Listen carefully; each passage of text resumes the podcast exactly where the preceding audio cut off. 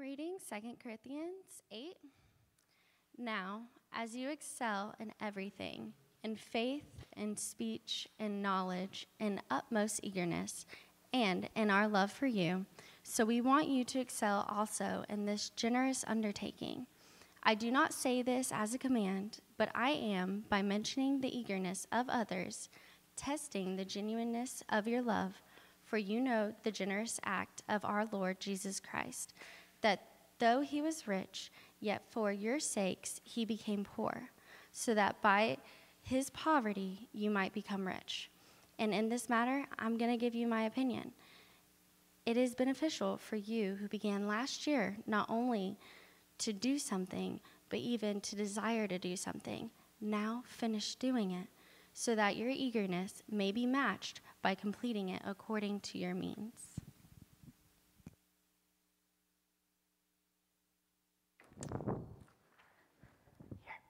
Great job.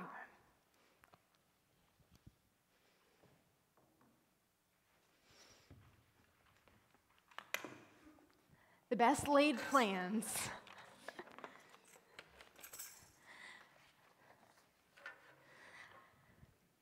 yes, thank you. Friends, as we continue in worship this evening, I bring a second scripture reading that you will see in your bulletins. And as I read this story from Mark chapter 5, I invite you to be thinking of just one word that describes how you're feeling in response to this story. And as I typically do in this service, after we read scripture, I invite us to share that one word aloud. So we begin listening not only to what is in our hearts, but to the Holy Spirit that is speaking around us. So hear now these words from Mark chapter 5. Now there was a woman who had been suffering from a flow of blood for 12 years. She had endured much under many physicians and had spent all that she had and she was no better, but rather grew worse. She had heard about Jesus and came up behind him in the crowd and touched his cloak. For she said, If I but touch his cloak, I will be made well. Immediately, her flow of blood stopped, and she felt in her body that she was healed of her disease. Immediately aware that the power had gone forth from him, Jesus turned about in the crowd and said, Who touched my cloak? And his disciples said to him, You see the crowd pressing around you. How can you say, Who touched me? He looked all around to see who had done it. But the woman, knowing what had happened to her, came in fear and trembling, fell down before him, and told him the whole truth. He said to her, Daughter, your faith has made you well. Go in peace and be healed of your disease. My friends, these are the words of God given to us as the children of God, and we say, Thanks be to God. Will you join me in prayer? Come, Holy Spirit, once again, open our eyes and our hearts and our minds so that we might clearly hear all that you have to say to us this evening. In the name of Jesus Christ our Lord. Amen. So, friends, what was that word? That describes what you were feeling as you heard this story. If you're joining us online, comment your word as well.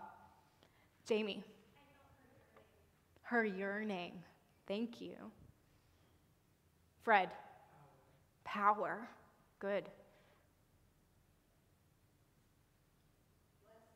Blessing. Dan, I saw your hand.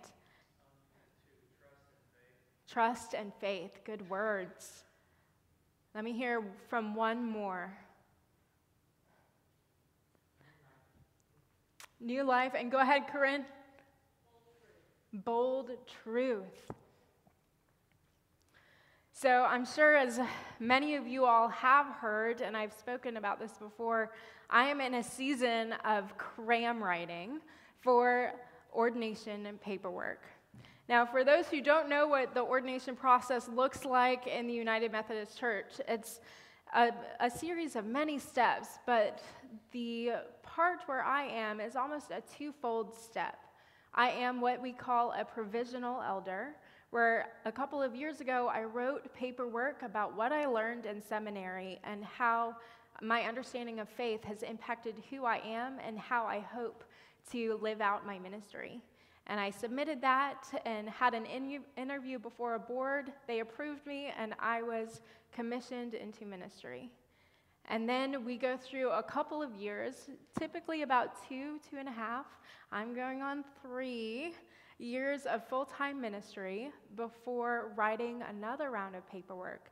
This time, um, naming and uh, seeing how our practice of ministry has influenced our understanding of deep theological concepts, like our understanding of God, our understanding of the nature of the church, and how we are to live out our faith in the world.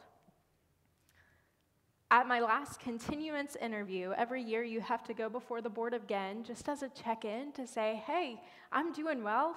Here's what I'm learning. So last year at that interview, I excitedly proclaimed that this was the year I am ready to write my paperwork. I had a plan mapped out about how I would spend my time the rest of the eight or nine months before paperwork was due. I had a neat plan, all set and ready to go. But as I just mentioned, the best laid plans, right? February turned to March. March turned to July. And July turned to September 1st. And each month I kept telling myself, today is the day. I'm just gonna do it. But instead of writing, I would choose to do anything and everything else I could find. There were spots in my house that I didn't even know could be cleaned. Or, on the polar opposite, I would choose to park my behind on the couch and watch Hallmark for days on end and do nothing at all.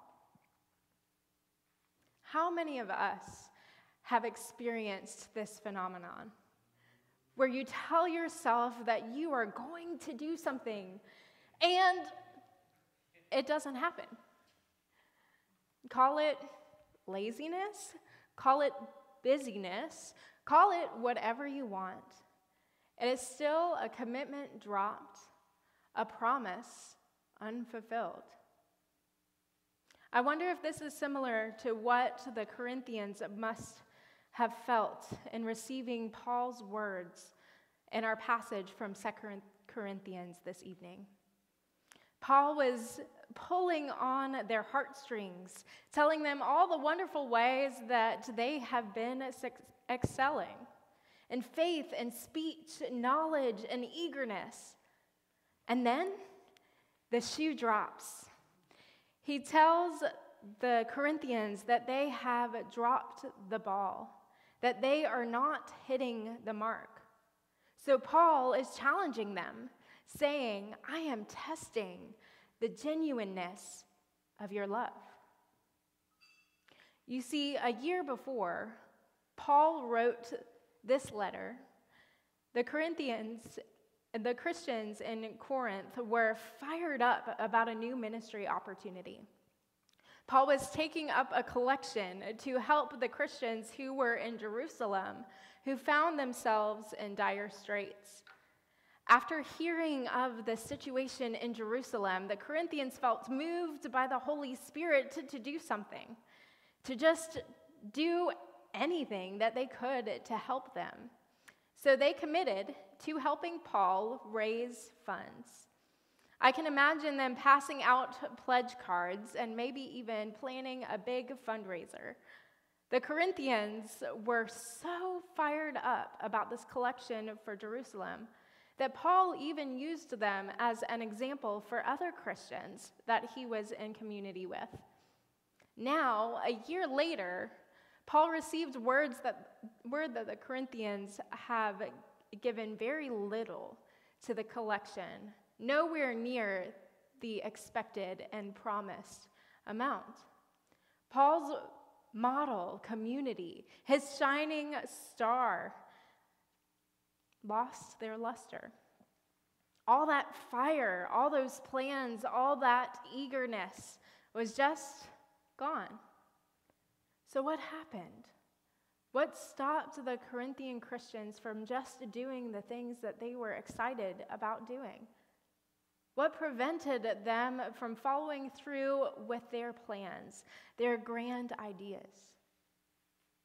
You see, Corinth was a bustling port city, a major metropolitan area. Life was busy and fast paced. So it's easy to imagine that these Christians, while having the greatest of intentions, got lost in the shuffle, distracted by children running from place to place, distracted by caring for aging family members, busy trying to meet the demands of a big city market on, on a small fish stand or fruit stand. Or maybe some were stressed trying to make ends meet while still match the pledge that they had made a whole year ago. Whatever the case may be, the collection for Jerusalem faded into the background. The fire dimmed, the motivation, the excitement was just gone. We have all experienced times where we were excited and with anticipation and fueled by motivation. We have felt that burning fire where the Holy Spirit or something we liken to the Holy Spirit stirred something in our hearts, ignited a spark, spurring us on to increase our pledged financial commitment or to say yes to t- serve on a team at Trinity, urging us to reconnect with a long lost friend that has been on our hearts and on our minds, nudging us to do more than simply pass out water or a little cash through a car window to the gentleman at Walmart. But then, life takes over and prevents us from doing any of those things that God had placed on our hearts, preventing us from doing what God has called us to do. We get busy, we get distracted, or maybe we are simply afraid.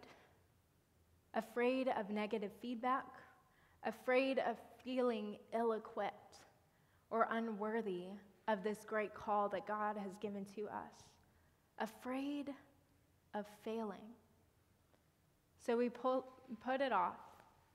We ignore the little voice in the back of our heads and we let that fire fade into the background while everything else rushes to the forefront. If the Corinthians were anything like me, the more that they ignored that nudge, that steady flame, that call to give, the more guilty they became. Maybe they needed a gentle push from Paul an encouraging pep talk. But that's not what they received. He didn't coddle them. He didn't say, It's okay, I understand. You've been busy. No. Instead, he wrote in frustration Last year, you were the first not only to give, but to also have the desire to do so. Now finish the work so that your eager willingness to do it may be matched by your completion of it according to your means. It's almost as if he said, just do it. Just follow through. Just do what you can and what you have been called to do. It doesn't have to be large, Just do what you can. Just do it. Do something. I believe these words are just as applicable for us today. It's as if Paul is saying to us, just do it. Just do what it is that God has been calling you to do. To take that leap of faith. It doesn't have to be earth shattering or life changing, it can be something simple. As simple as setting aside time to be in prayer, to open your Bible. But just do it. How many of us would have responded to Paul's admission not so positively? I don't take it to uh, being pushed to do something very well. If anything, it would make me turn around and walk right out the door. So, friends, why should we follow Paul's admonition? Why should we take that step, that next leap of faith? To answer this question, I invite us to place ourselves back in the scene from the story from Mark that I read just a few moments ago. Imagine ourselves in a small, dank shack not too far from the Sea of Galilee. There was a small, frail woman curled up on a small mattress. We aren't told her name, but we know that after 12 long years, she had been bleeding without relief. She's visited doctor after doctor, physician after vis- physician. She's researched everything from conventional medicine to unconventional treatments, spent every last penny she had to her name, and still she had no answers. Her friends and family have long since written her off, thinking that she must be making it all up. Year after year, day after day, her hope, her motivation, her will to keep searching, maybe even her will to keep living, was just gone. Then she heard the pounding of the footsteps rushing by her little shack headed toward the water. The teacher is coming, a little boy shouted excitedly. She lifted herself up slowly off the mattress, left her hut, and followed the stampede. She'd heard of the miracles, of how Jesus had calmed the storms and cast out demons. So maybe, just maybe, he could heal her too. Standing at the back of the crowd, off to the side where no one could see her, but no one would have seen her anyway. She waged war within her mind. Maybe if I just get close enough. No, I'm too small and sick. There's no way I could push through that crowd. Maybe, maybe if I just touch his clothes. But no, there are too many people. I, wouldn't be able to reach. Just do it. I wonder if she felt the Spirit of God say. So, with all the strength that she could muster, she began battling the crowd, squeezing and wiggling her way through, taking an elbow to the stomach and falling on her knees just as the teacher moves right past her. Just do it that spirit mantra replayed. So, with her a last ounce of strength, she extended her hand and brushed the hem of the teacher's robes. And instantly, instantly the bleeding stopped. Instantly, she felt her strength return. She could barely breathe. Was she really healed? She began rising up off the dirt path, and she hears him ask, Who touched me? Knowing what had happened, knowing that she was unwelcome, knowing that all eyes, including his, would be on her, she steps forward in faith. Just do it. Jesus says, Daughter, your faith has made you well. So, why did she do it?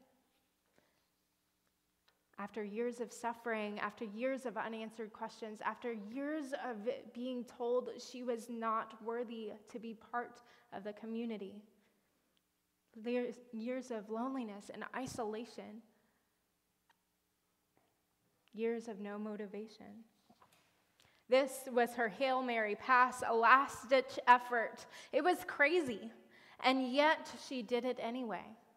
She just jumped and reached and took that leap of faith that despite all that was stacked against her, despite having everything against her.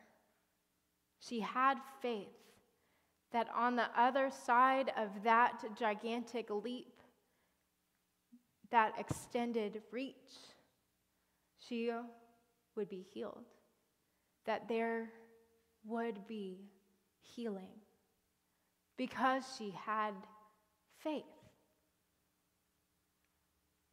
As we watch this frail woman push her way through the crowd in our mind's eye, I thought back to all of the moments where I plunged after Jesus.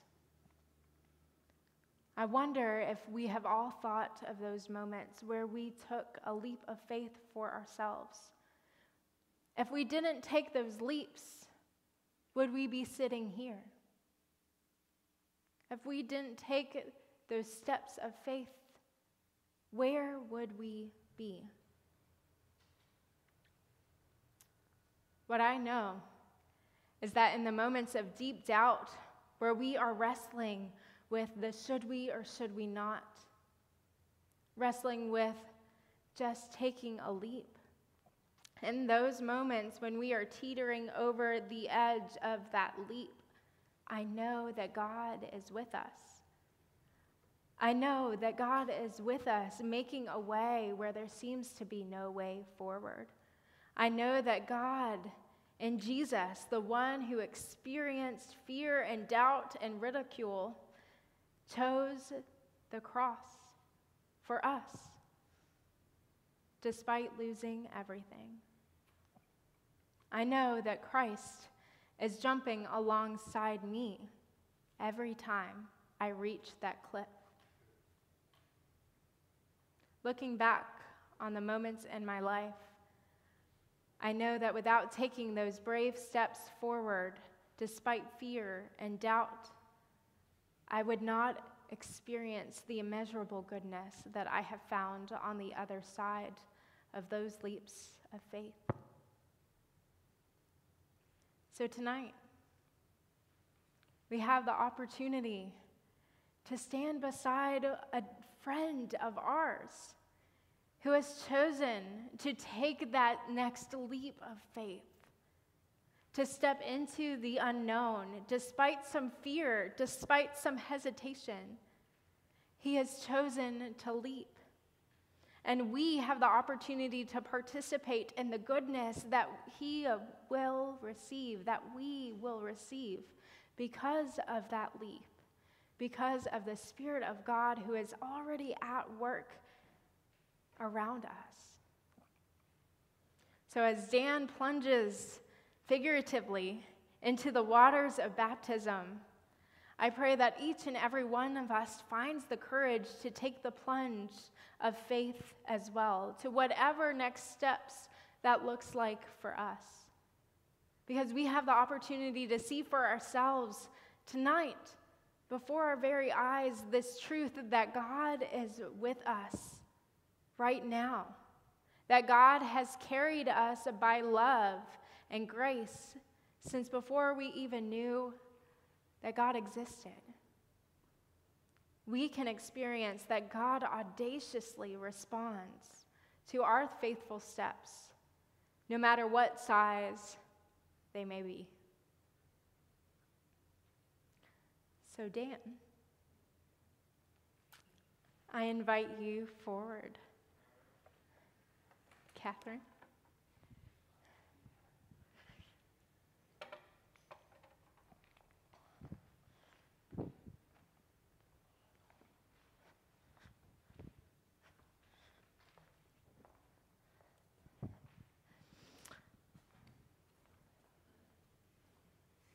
So I had the privilege of meeting Dan, was it in May? Yeah, end of May.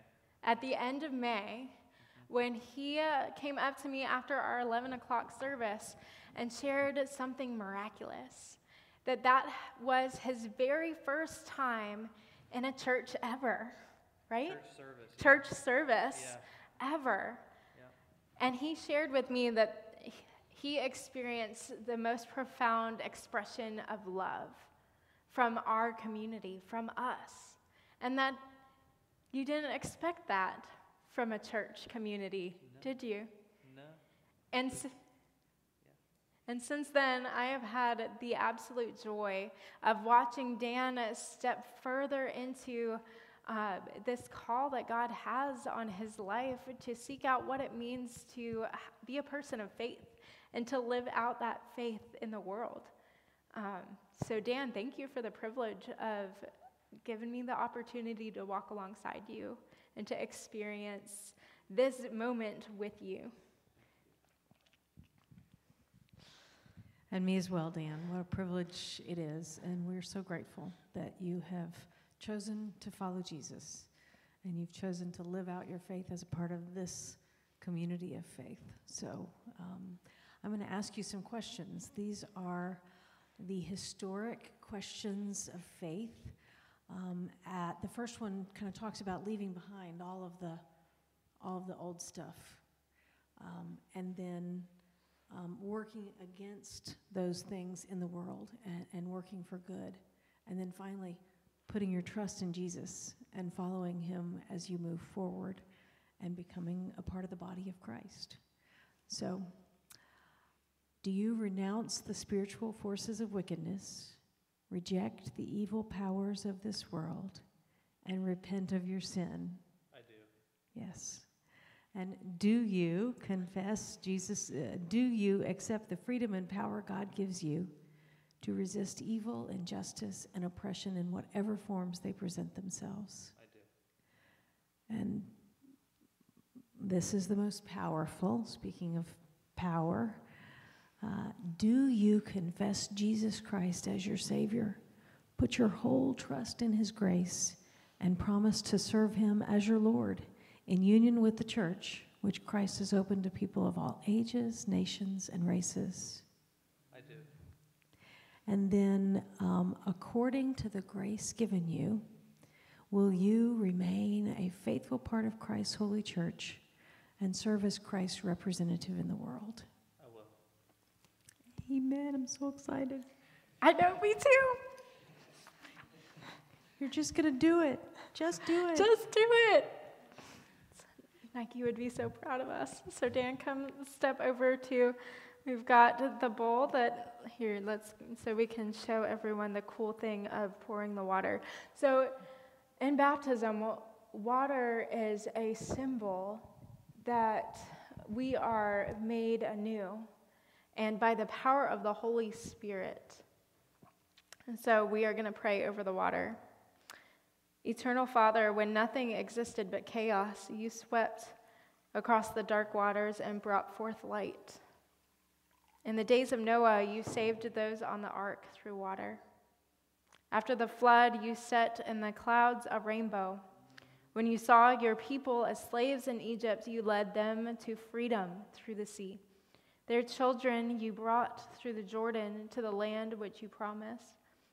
In the fullness of time, you set Jesus, nurtured in the water of a womb. He was baptized by John and anointed by your Spirit. He called his disciples to share in the baptism of his death and resurrection and to make disciples of all nations.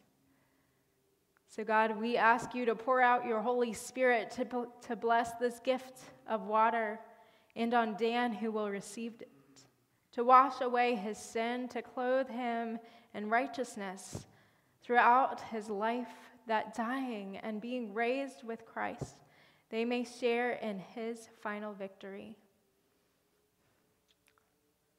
So, Dan. I want him to turn around this way. Yeah. And I'm going to hold this bowl in Thank you. You'll be able to reach it. No, I got it. All right. You just soak all this in. Yes. Dan. I baptize you in the name of the Father and the Son and the Holy Spirit. Amen. Amen. And now Marisa and I are going to, Marisa and I are going to lay hands on you and, and pray for you. Uh, and y'all can extend a hand if you want. Um, uh, pray for Dan. It- The laying on of hands is just a tangible, visible way for us to ask for God's blessing poured out on him.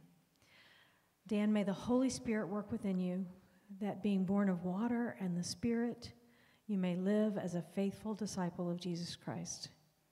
Amen. Amen. Woo!